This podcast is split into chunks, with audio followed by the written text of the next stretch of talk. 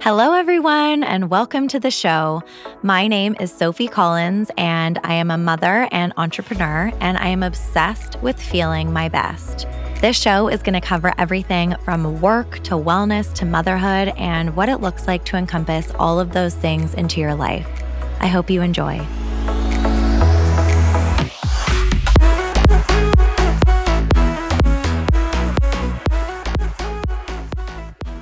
It sure is a beautiful day today. I am saying that because it literally is outside and also because today Catt Sadler, who is the host of It Sure is a Beautiful Day, is on my podcast. I'm not going to lie, when I thought about who I would want to bring on to record with and have a conversation with, Catt was high on my list. Her podcast, It Sure is a Beautiful Day, is one of my favorite listens. I have listened to almost every single episode. and It has been so incredible to watch her journey through spirituality, business. As most of you probably know, she left E News due to a pay disparity and became a really well known figure for equal pay. So it's just been an incredible journey to follow her experiences, especially as a mom of two boys who are just about to fly the coop and she's about to become an empty nester in some forms, which we get into on the podcast today. We are going to be talking about her spiritual journey, her facelift, what she's currently reading, some of her favorite books, her life and experiments living with a lot less alcohol her move to Malibu, what she's going to miss the most about LA. And then we get into some of her favorite products and things that she's obsessed with. I am sharing this conversation with such an open heart and so much gratitude for Catt for taking the time to be on the show today. And I really, really hope you love this episode.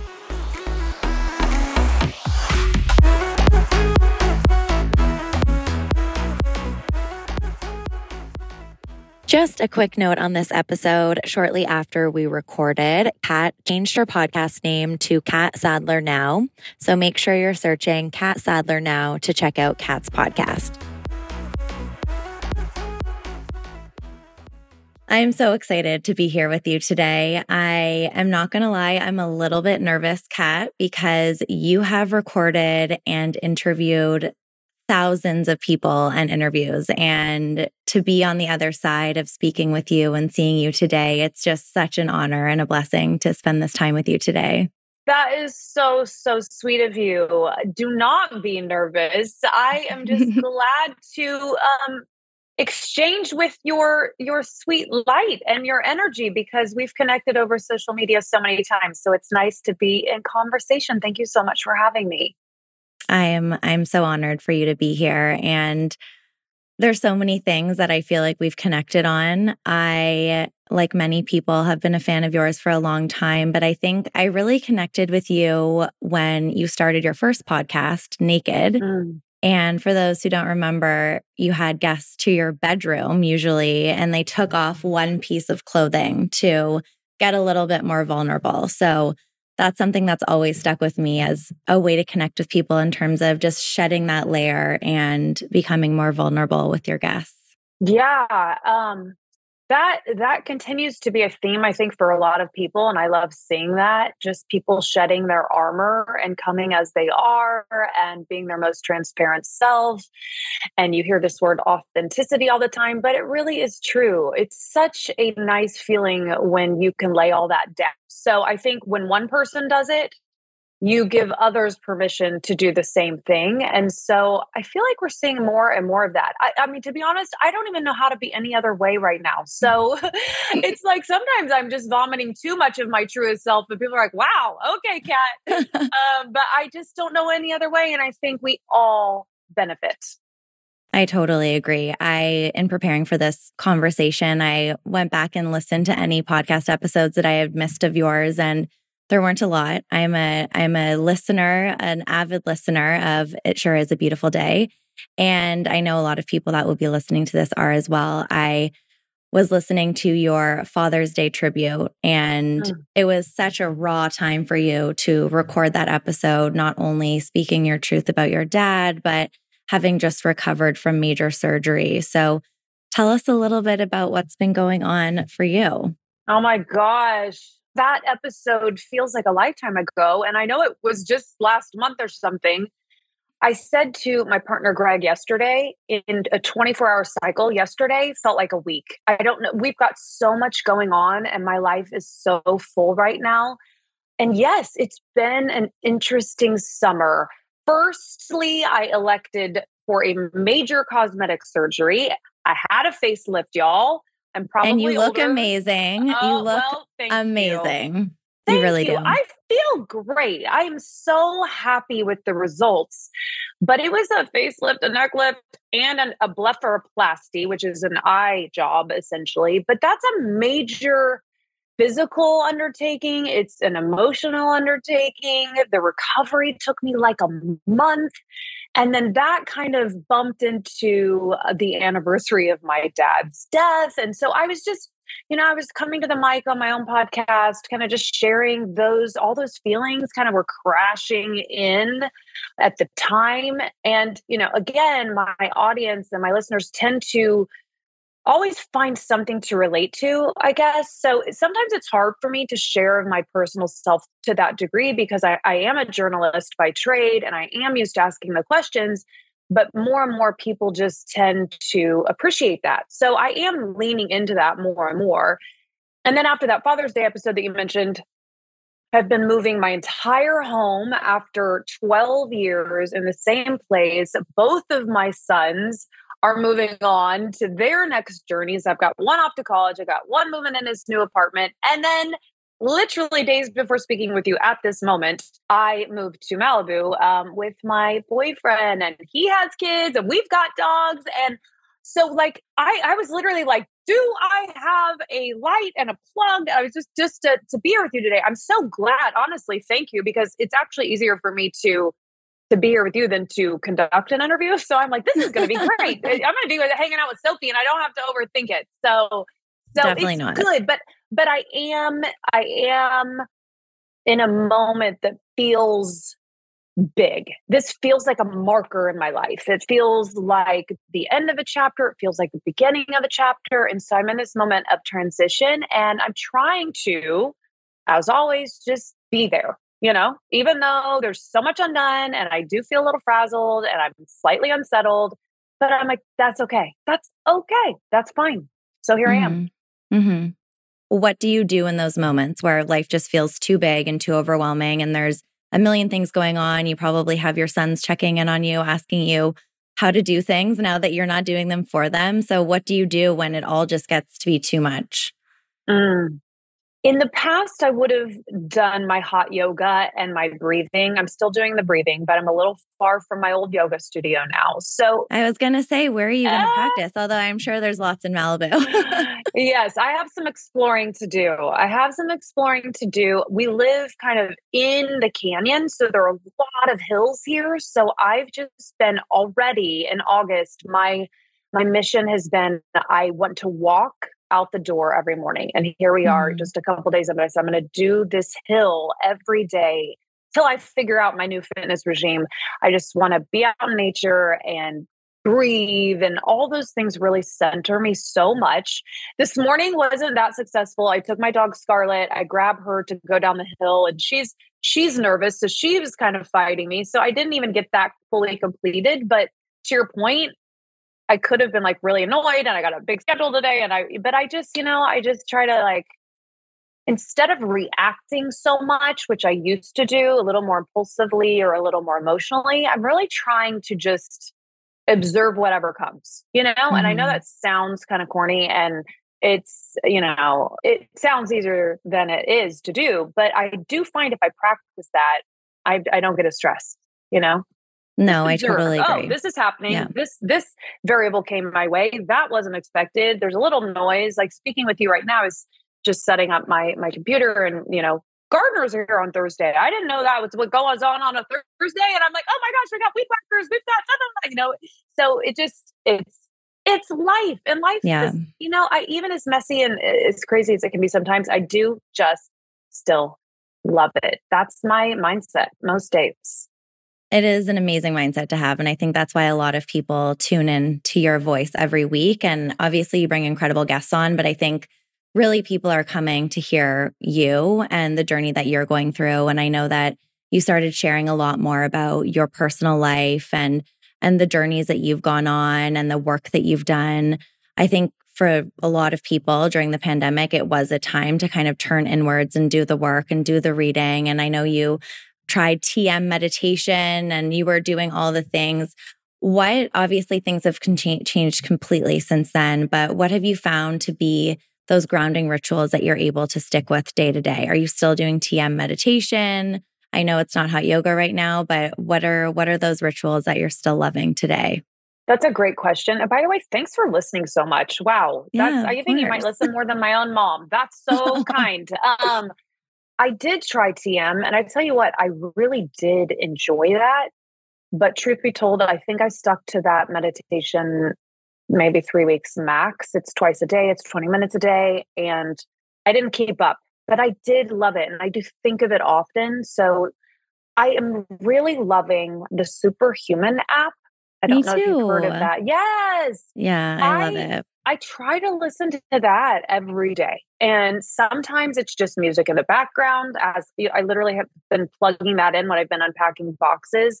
Sometimes just the music itself is, you know, inviting in good energy. It's like very joyous and manifestation vibes. And, you know, yeah. it puts me on a frequency that feels good.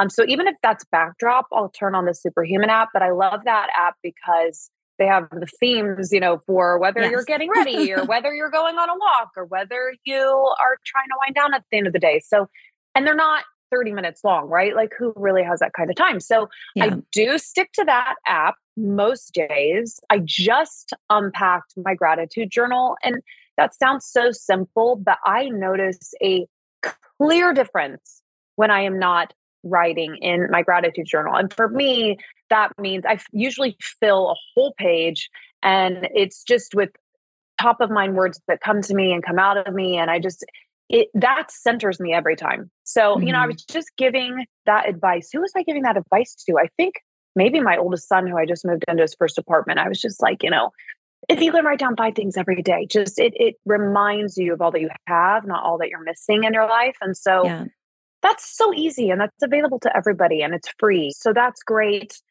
I still have been listening over and over to the book by Joe Dispenza, mm. Breaking the Habit of Being Yourself, I believe is the title.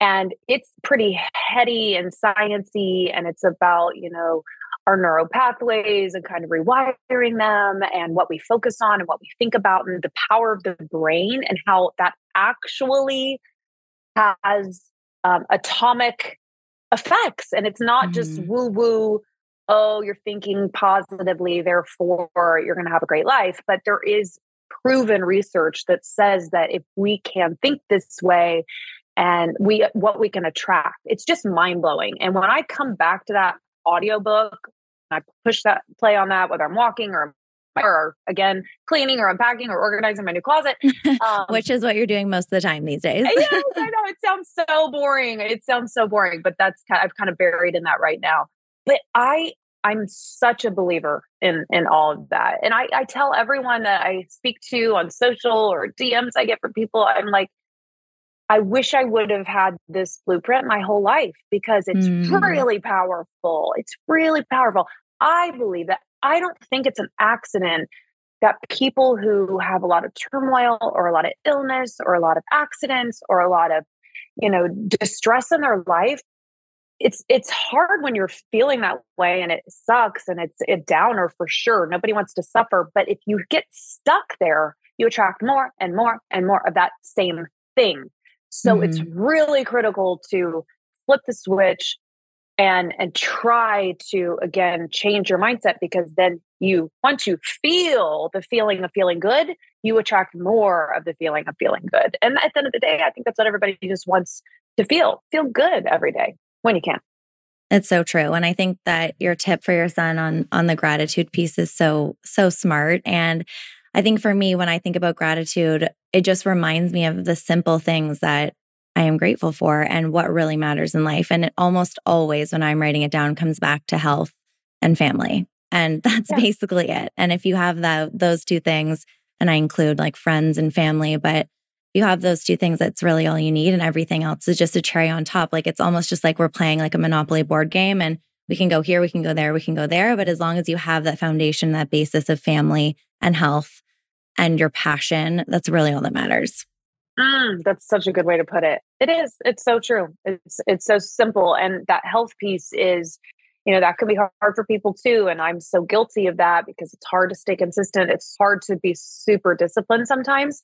But if you can be, I mean, that health piece is everything. If we're making choices most days, you know, stepping into our power. And I was speaking with Greg's trainer yesterday who was over here and they were working out. And this guy is 55, but he looks like 35 and he is vegan. And I, you know, I just find people so interesting. I was interviewing the heck out of him and yeah. I was like, why are you vegan? And why have you lived this way? And what made you choose this way of life? Like, you know, I'm just so interested why people choose what they choose. And I told him that. And he, he was like, you know, I tell all my clients, you know, you've got this bounty of like healthy whole fruit in one hand or you have this cake with the icing in the other hand and like i just know which one makes me feel better i just know like that's a short term feel good mm-hmm. high versus a how i'm going to feel later tonight and the energy i'm going to have with my kids and so those choices we all have and yeah. I think just being intentional about those choices. And again, I'm not trying to sit up here on any kind of soapbox like I've got it all figured out because I don't. I am a student forever but I am learning the value of again that intentionality um, mm-hmm. i think mm-hmm. really makes a difference. I think one of the changes you made this year too was cutting back on alcohol. How is that going for you? Are you still what are we calling it on the wagon? Yeah what are we calling it? Yeah it's interesting because I've, I've actually been a guest on a couple podcasts and, and a few people said oh you're sober now. I was like oh no no no i never said i was sober. I and and maybe i will be one day um, but I am still, again, back to intentionality. Mm-hmm. I'm really considering it when I do consume it. You know, yeah. I, I haven't purchased it for the house in months. I don't have my bar like I used to have, but I have had, you know, a handful of glasses of wine when I'm out to dinner. Last night, went mm-hmm. out to dinner, I had one glass of wine for me in the past, that could have been three, you know, and it may have yeah. even been champagne before. And maybe it would have been, let's try the fancy cocktail off the menu also, you know. So I have turned the volume drastically down, but I still drink on occasion. And, you know, it's interesting because I do hear that little voice in the back of my head that's like, this isn't good for you. This is still really? poison. Even even if you're doing it a little bit, it's not good for you. And if I'm being honest with myself, it's probably the stress. I mean, moving is stressful. So yeah, I, I know yeah that in my habitual way, I'm like, oh, I deserve this glass of wine tonight. I've been moving, I've been in boxes, I don't know where my underwear is, you know. So there's probably that old wiring that tells me, well, I deserve this. Yeah. And maybe one day I'll get to the point where that isn't the case. But in the last couple weeks, I've probably had a little more alcohol than I did in July or June or even May. Something I've been thinking a lot about lately, too, though, is the thought of joy as a missing component for this health and wellness obsession that people have. And I think that everyone, you know, wants to get up early, work out, meditate, eat well, eat lots of plants, drink a lot of water. And I think that you can go down that path and obviously feel really, really good. But then at some point, and I know this happened for me in the last couple of years, you kind of forget this like joy and like joie de vivre of like living life and enjoying a glass of wine and like having that be okay while you're having a nice bowl of pasta or when you're traveling or when you're out for dinner. So I do think it is important that we remember that that mm-hmm. a key component of life. And while I think that, you know, in the blue zones, you know, people do drink and in the Mediterranean culture, people do drink, but it's less about the alcohol and more about the way in which they're consuming it with it, which is with their community yeah. around a long table at dinner and really just savoring it. And I think that in the North American culture, we kind of miss those pieces and everything is so cut and dry here. And you hear new things every day and it's like this information overload. And so this summer, particularly, I've been trying to like really think like, what do I want? Less about like, what should I be doing and like, what do I want to be doing? And sometimes mm. like it's enjoy a glass of wine and that's okay. Yes, I love that. But see how much thought you put into that? Like Right. Yeah. you you are making an informed decision for you personally. And that is Yeah.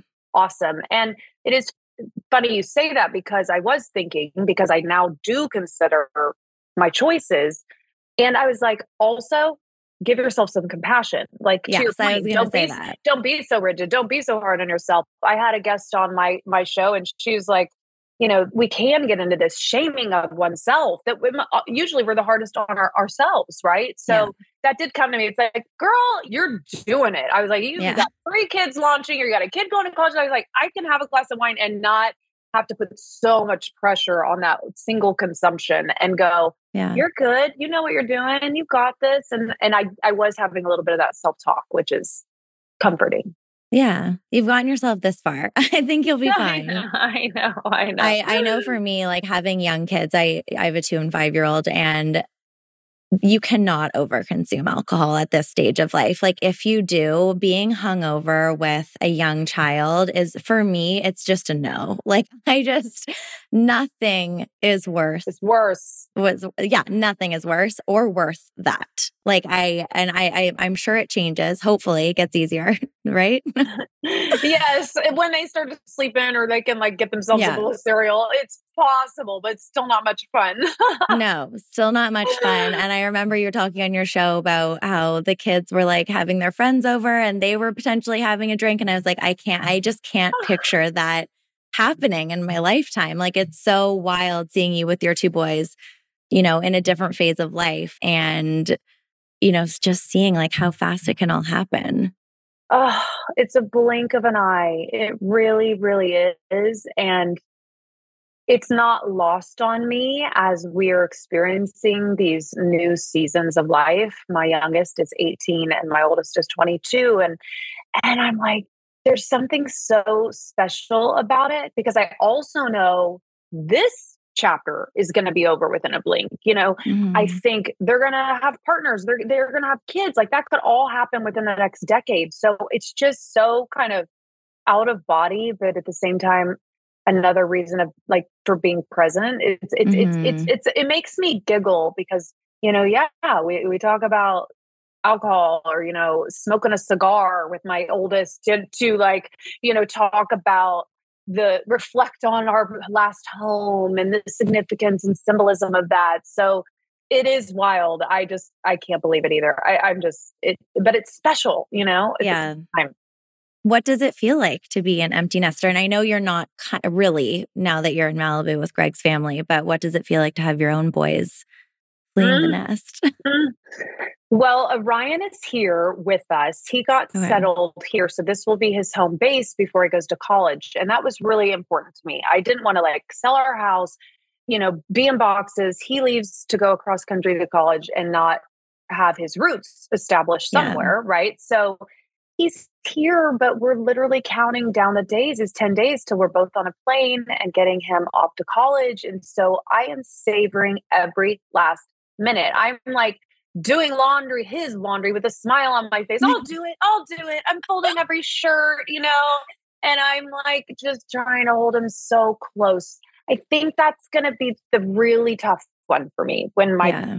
because because I was telling my mom even just yesterday. I said I just went you know an hour away to college. I was like I'm putting my son on an airplane. He's going to be you know gone, and we are so close. I, I will say like I think through the pandemic it was like such a blessing in many ways in that we were home Mhm. together in their high school years when they were you know we were just spent more time together experienced that together. And so we've just gotten so close that it will feel like a loss. I'm preparing myself for a little bit of a grie- grieving chapter, but I mean, I guess we'll talk later because I hope I, you know, I'm going to have to survive it. It's coming. So, Yeah.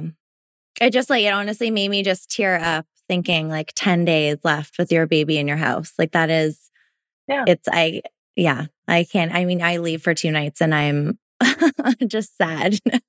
right. It's like a piece of your, your body is leaving, you know? like literally and actually, Literally, you know, I mean, some someone was explaining to me about motherhood if you are able to birth your children. There is something on a cellular level from carrying them for nine months where, you know, not only do they get your DNA, but apparently, maybe you know this, but apparently we as mothers also through the umbilical cord receive part of their DNA. Like it's almost like wow. a two way highway. And I was like, that makes so much sense on that connection and how we are forever tied to one another. It's not just this um, imaginatory yeah. thing where we're like, oh, we love our babies. Like, it's like we are connected. And so, yeah, I think with anything, um, if it's not physically close, it, it feels, it feels uncomfortable, probably. Yeah.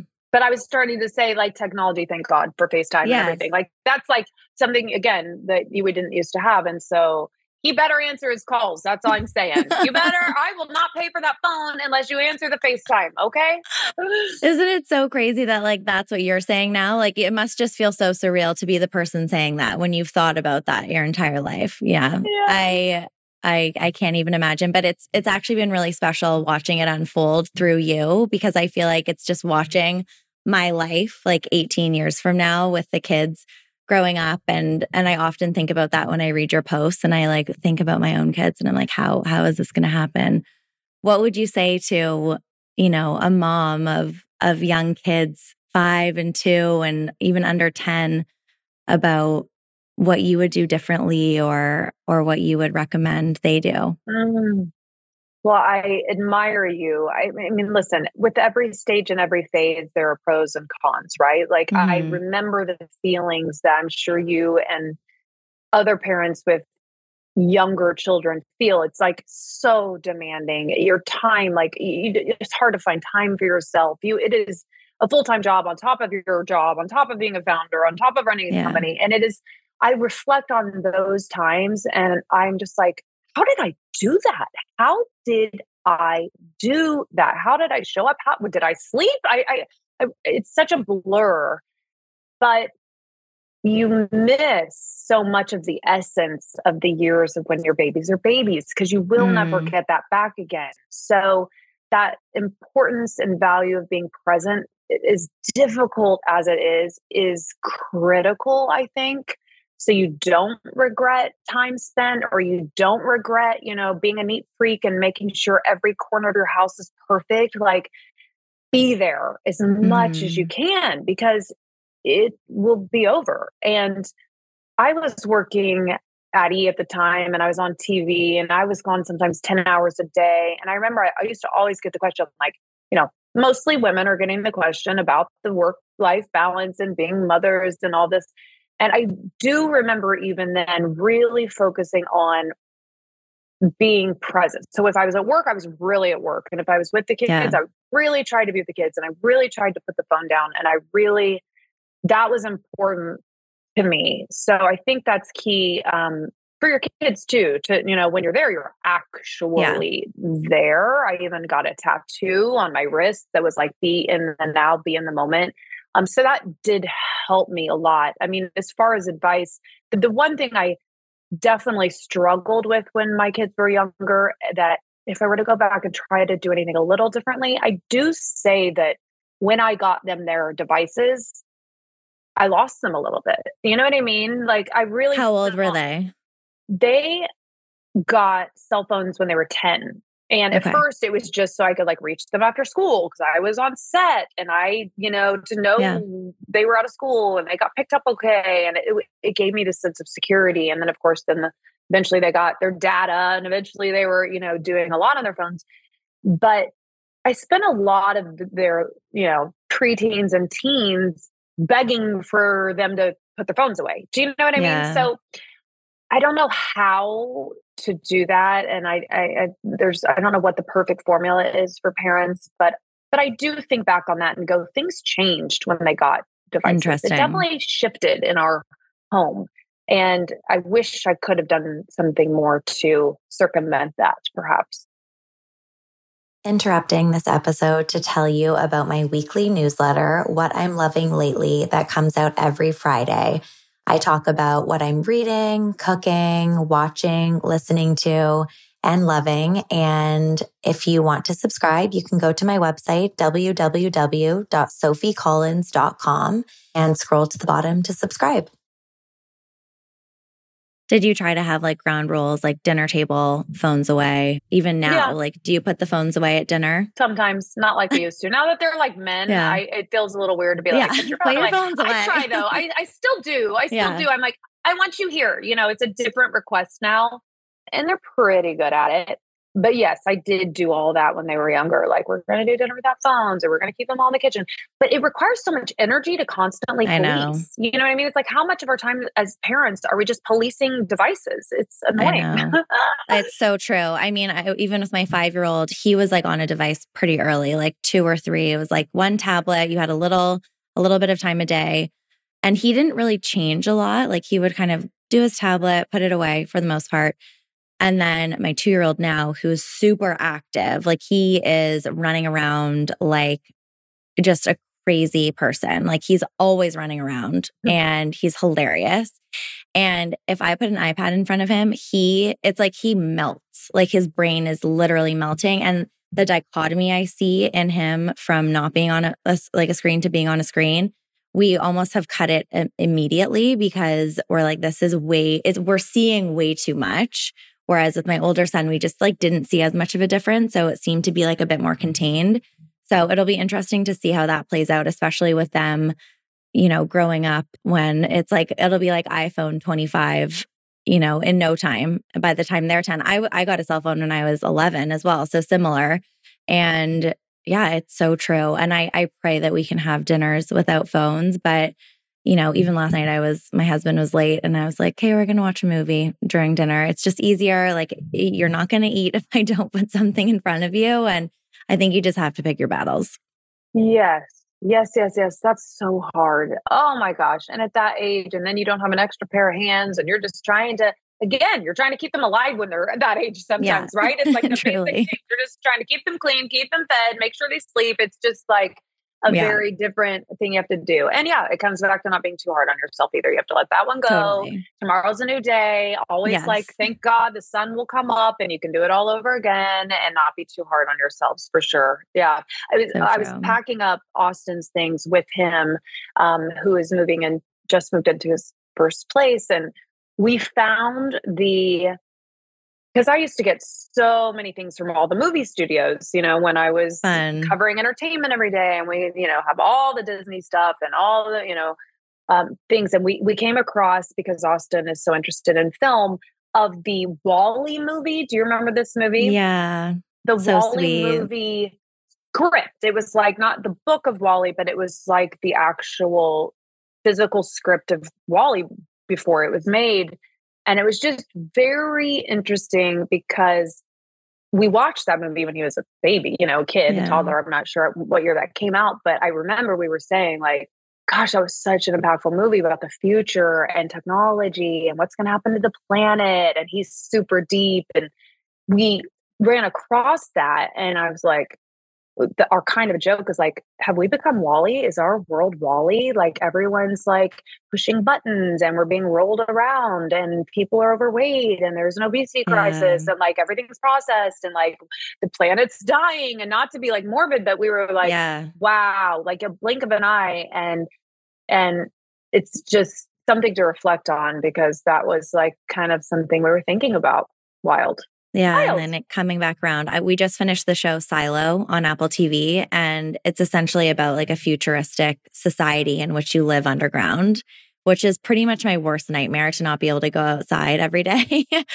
and, anyways, I won't give anything away, but same sort of thing. You look at this and you're like, I could see how this could happen, and you're just watching a potential future that you really don't want for yourself nor do you want for your children or their children but yeah it's it's really really wild when you look back and see things that have transpired and what what do you recommend like this show I, i've been yeah. wondering if i should watch that one okay I'll, it's I'll really good it. and the crazy it's thing really is everything's good. happening at a faster pace now so yeah. what took 10 15 years then now it's like everything's changing even more quickly and like a year from now we'll be going is this real life are we walking around with you know the goggles and yeah, VR no, it's like so true crazy.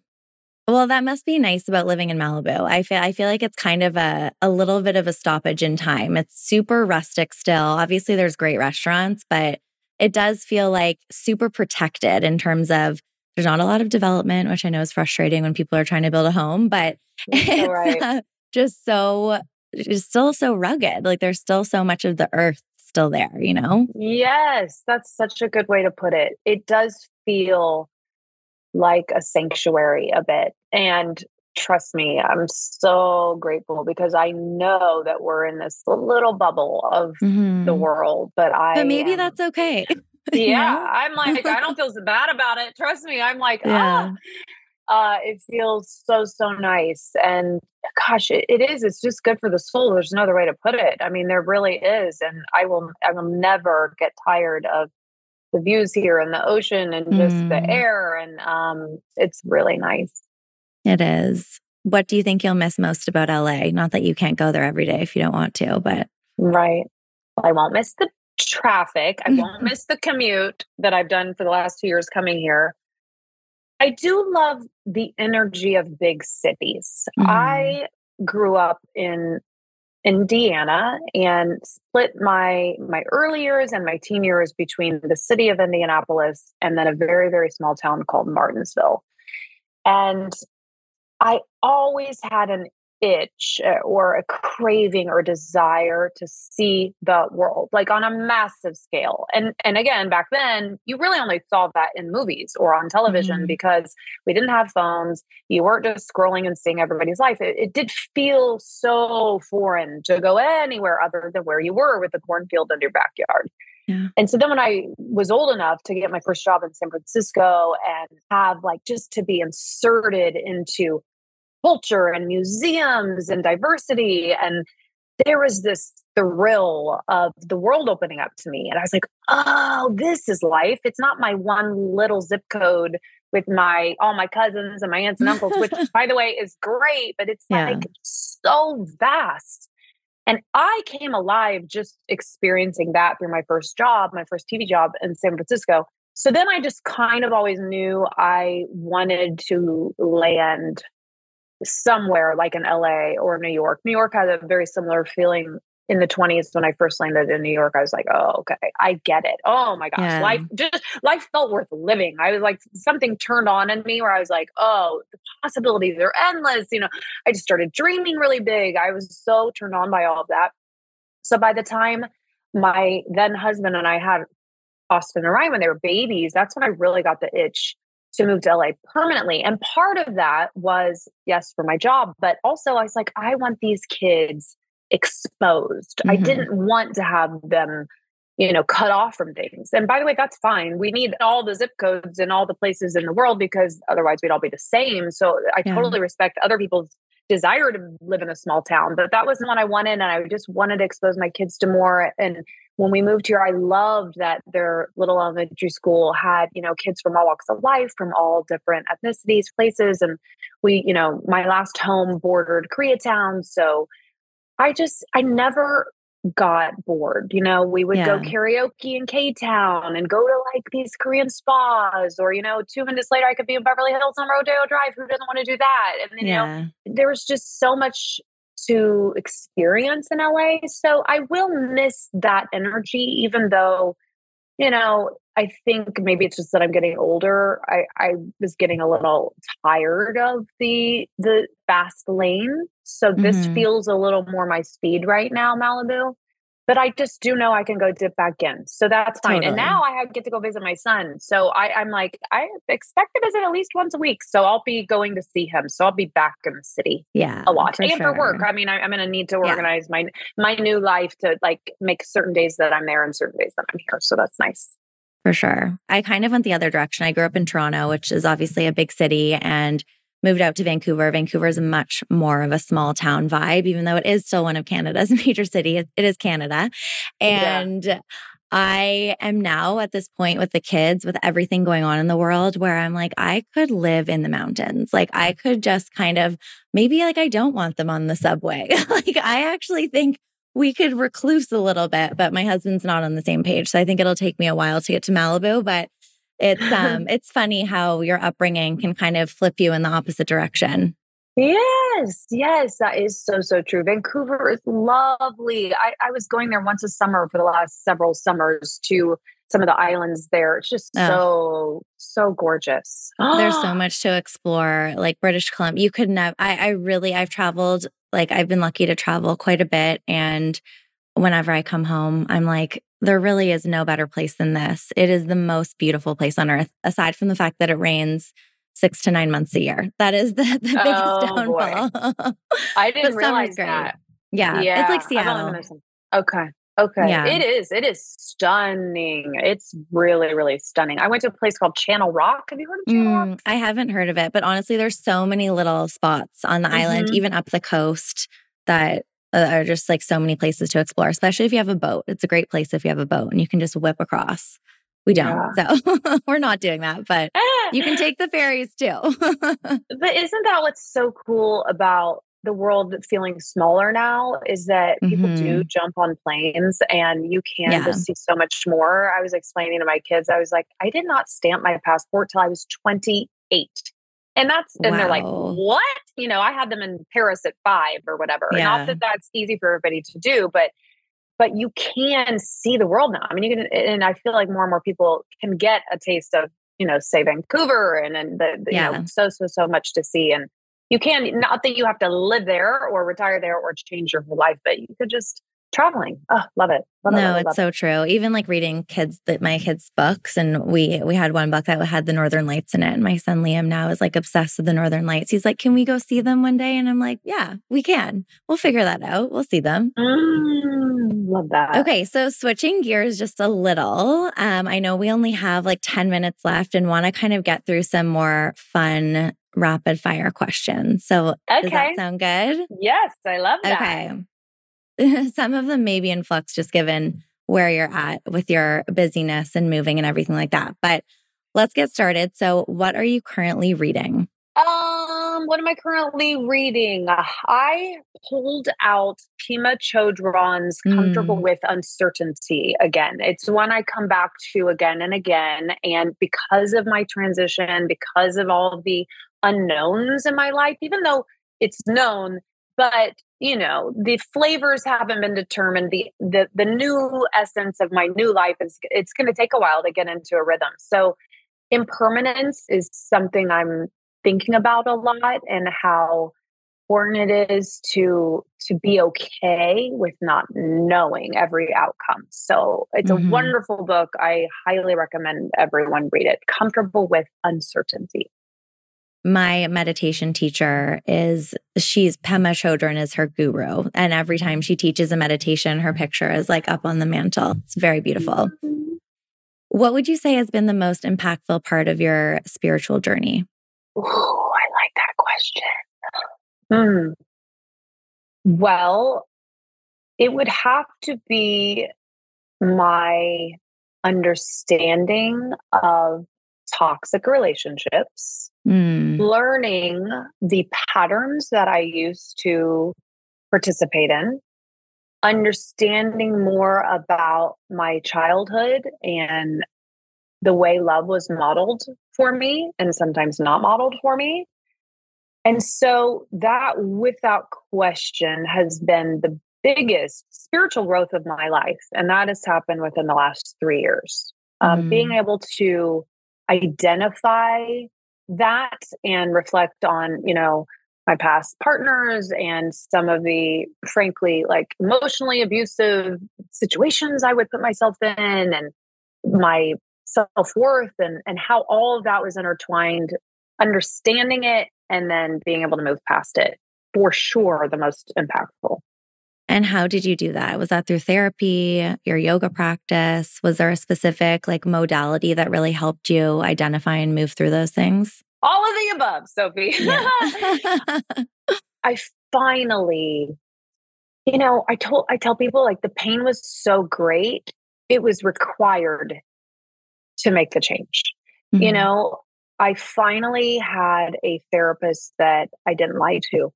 Mm. And he, to his credit, he was wonderful. And I was in truly a, a bit of a crisis. And he came per a recommendation of a good friend of mine at the right time and the right place. And again, in the middle of the pandemic, when I couldn't just socialize my way out of my pain and go to the bars mm. or go out on a bunch of dates or just numb myself through what was going on through a really bad breakup.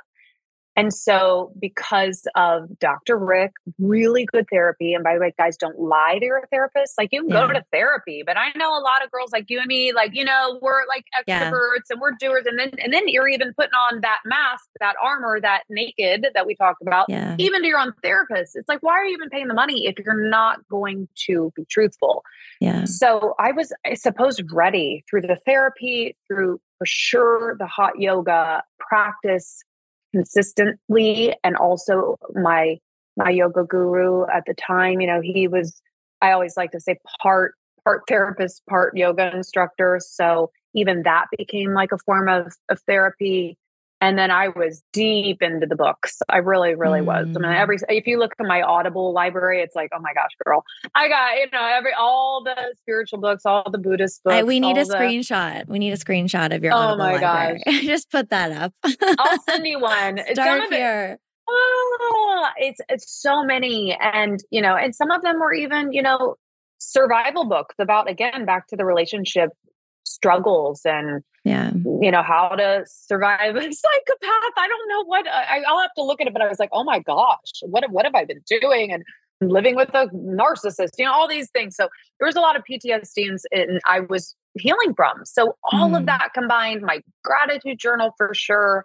I mean sometimes it just takes you know really layering all those things around you and protecting you. And that's really what I was doing at the time. I also had some wonderful advice from, do you know who Dr. Jennifer Freed is?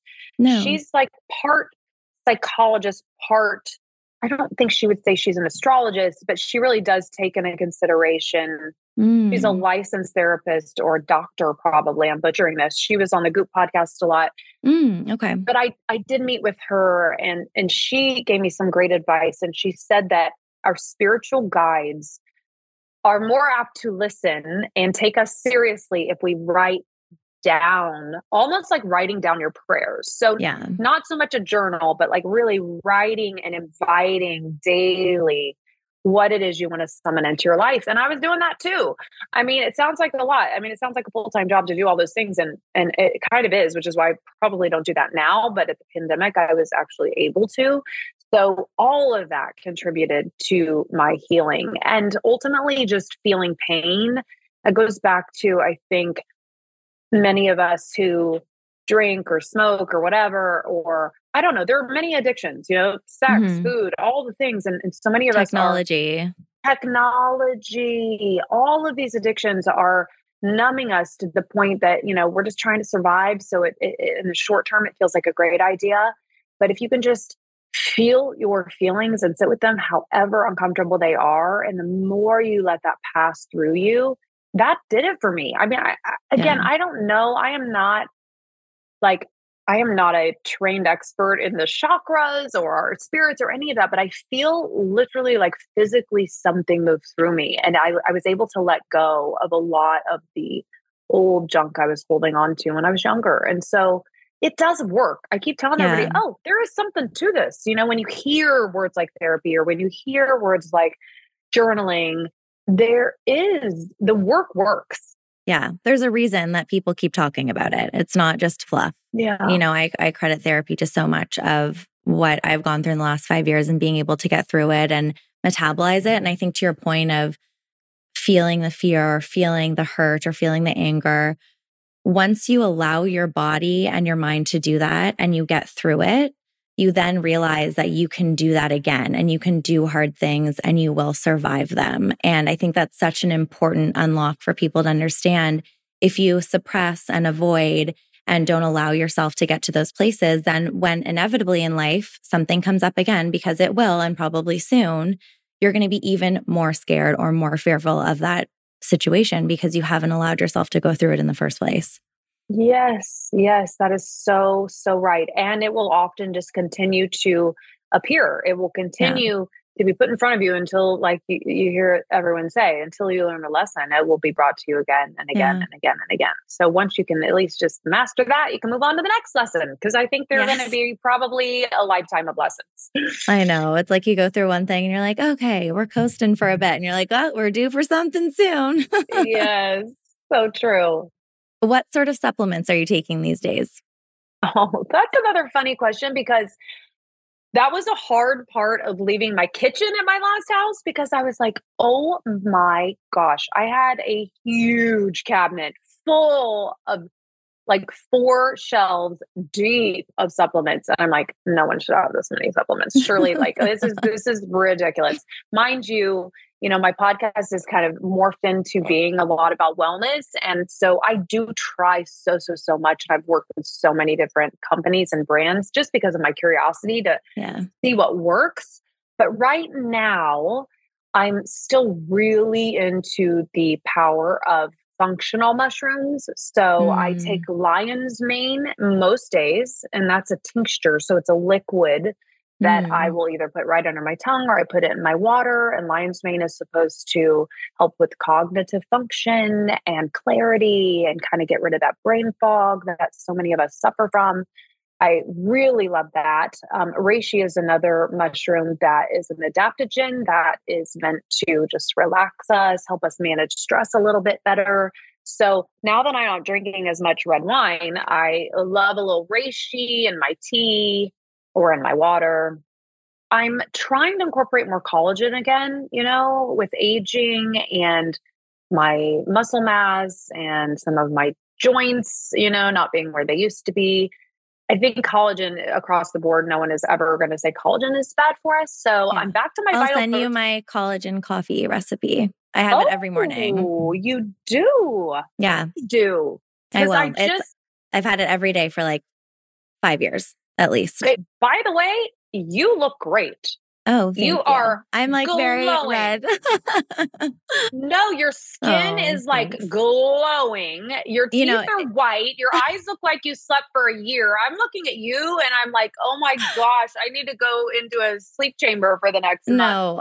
I am obsessed with sleep. Sleep is like my number one. I struggled with postpartum insomnia. And so ever since I went through that, I'm like so dialed on sleep. Like I just, I, I don't allow myself to go down the path of like, that happening again because if I do get a bad sleep, it's just one, it's just, you know, it's a cycle. So thank you. That's really, really sweet. I'm, I mean, I'm obsessed with skincare. I'm obsessed. We have this very similar interest. So um, I will also get a facelift at 48 now that I see what what you can look like. So um, I'll add that to my to do list. I, I even told my husband, I'm like, yeah, this is okay. I Put that on the plan for the next decade. you just gave me a book idea. I should write the book. Yeah. I will also get a facelift at 48. Here are the reasons I know. Why. Are you going to write a book? I was going to ask. You know what, Sophie? I yes. The answer is yes. Of course, I'm going to. I don't know when. I, you know, it's it's crazy. I felt like the facelift was more important than the book. Just kidding. Um, but I, well, I've that's been, a short period of time. You have a, like you can know, write the book now. I have time, but I am such a Virgo in that I am. I think it's the fear. The fear is paralyzing me. Not the fear of what people will think. It's the fear of what's the first book. And I've changed my mind so many times. And then you get on the phone with editors and agents and everybody has their idea of what it's supposed to be. And so i've had so many ideas for my book. Am i going to do a little coffee table of affirmations and mm. inspirational nuggets? Am i going to write the heartland of hollywood? Am i going to now write about midlife and and and perimenopause? But maybe i should talk about my toxic relationships. I don't know but maybe all that'll just go into one book. But i yeah. I do need to retreat long enough to commit long enough to be able to focus on that that. And it just keeps not quite working out. So I guess I'm just like, yes, the answer is yes. I will write a book, but I'm going to wait for the universe to tell me when I'm yeah. supposed to do that. It'll happen when it's right. I'm sure of it. Should I? And what should it be about, do you think? I think you should write a memoir encompassing all of those things. And then you can have cat formations on different pages. And that'll be your first book. And then you'll dive deeper into something else. Just just start writing. Okay. Something. I'm going to send you the draft since you were yes. so sweet and oh, supportive oh, and, and seem to know please so do. much. That's so kind. Okay, I always ask my guests to finish up. What are you obsessed with and what makes you feel your best? Hmm. We're catching you at an interesting time because you're not in your routine. So this is actually like even deeper answers. I know. I wish I could do the rapid fire. Oh gosh, this was supposed to be rapid fire, and I am just rambling. Um, not at Um, all. What am I obsessed with? I mean, this sounds. Let me give you two. My youngest son came to mind because he is my baby boy, and I am obsessed with him right now. Like I told you, I'm down to this 10 day thing where I'm like, Yeah. oh my God, you're so cute. And oh, I just want to grab his cheeks. And oh, you're so sweet. And oh, you're so handsome. And oh, you're so kind. Like he's, we're migrating with Greg's three kids right now. And so he's just so good with these young kids. And so I'm kind of like super in love with Orion, Orion right now. That makes me so Always happy. obsessed with our kids, but I am obsessed Yeah. with, I'm pretty obsessed with Orion right now. But something more fun that would be like beauty or wellness or something. I'm trying to think of my vanity and what I. It's so funny because using. whenever I ask people this, they start with like something deep and then they're like, oh, but let me give you a product. Every time. well, because like, you don't have to. You don't have to give me a product.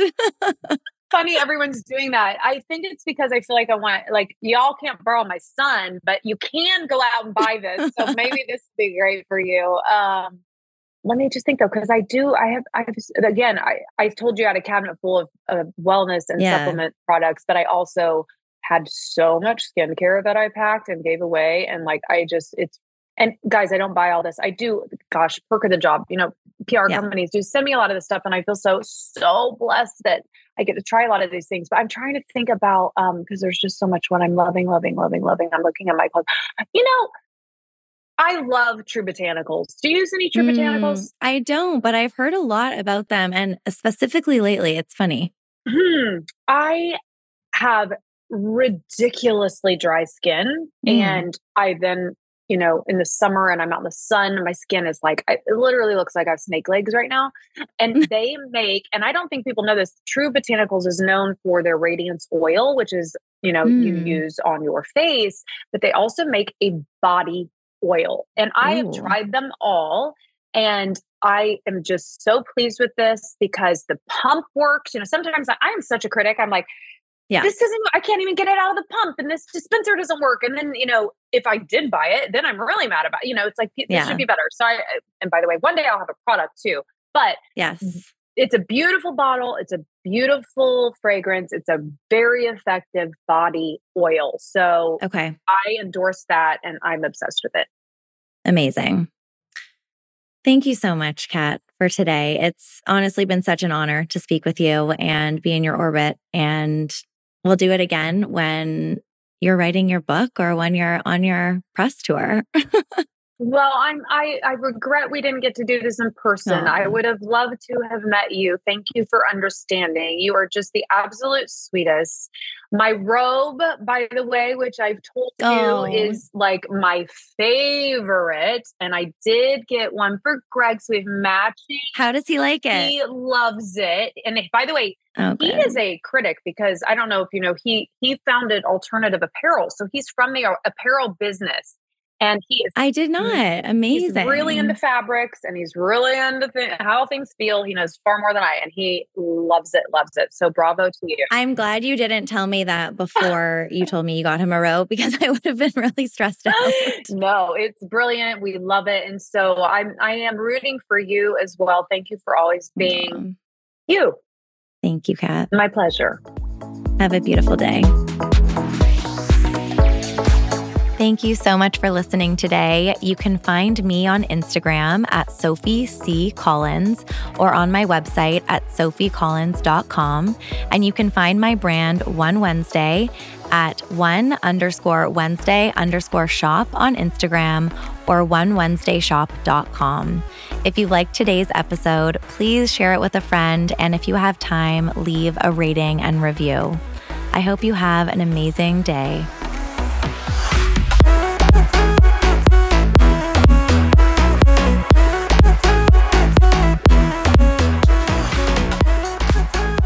Thanks to Podfather Creative for editing and production.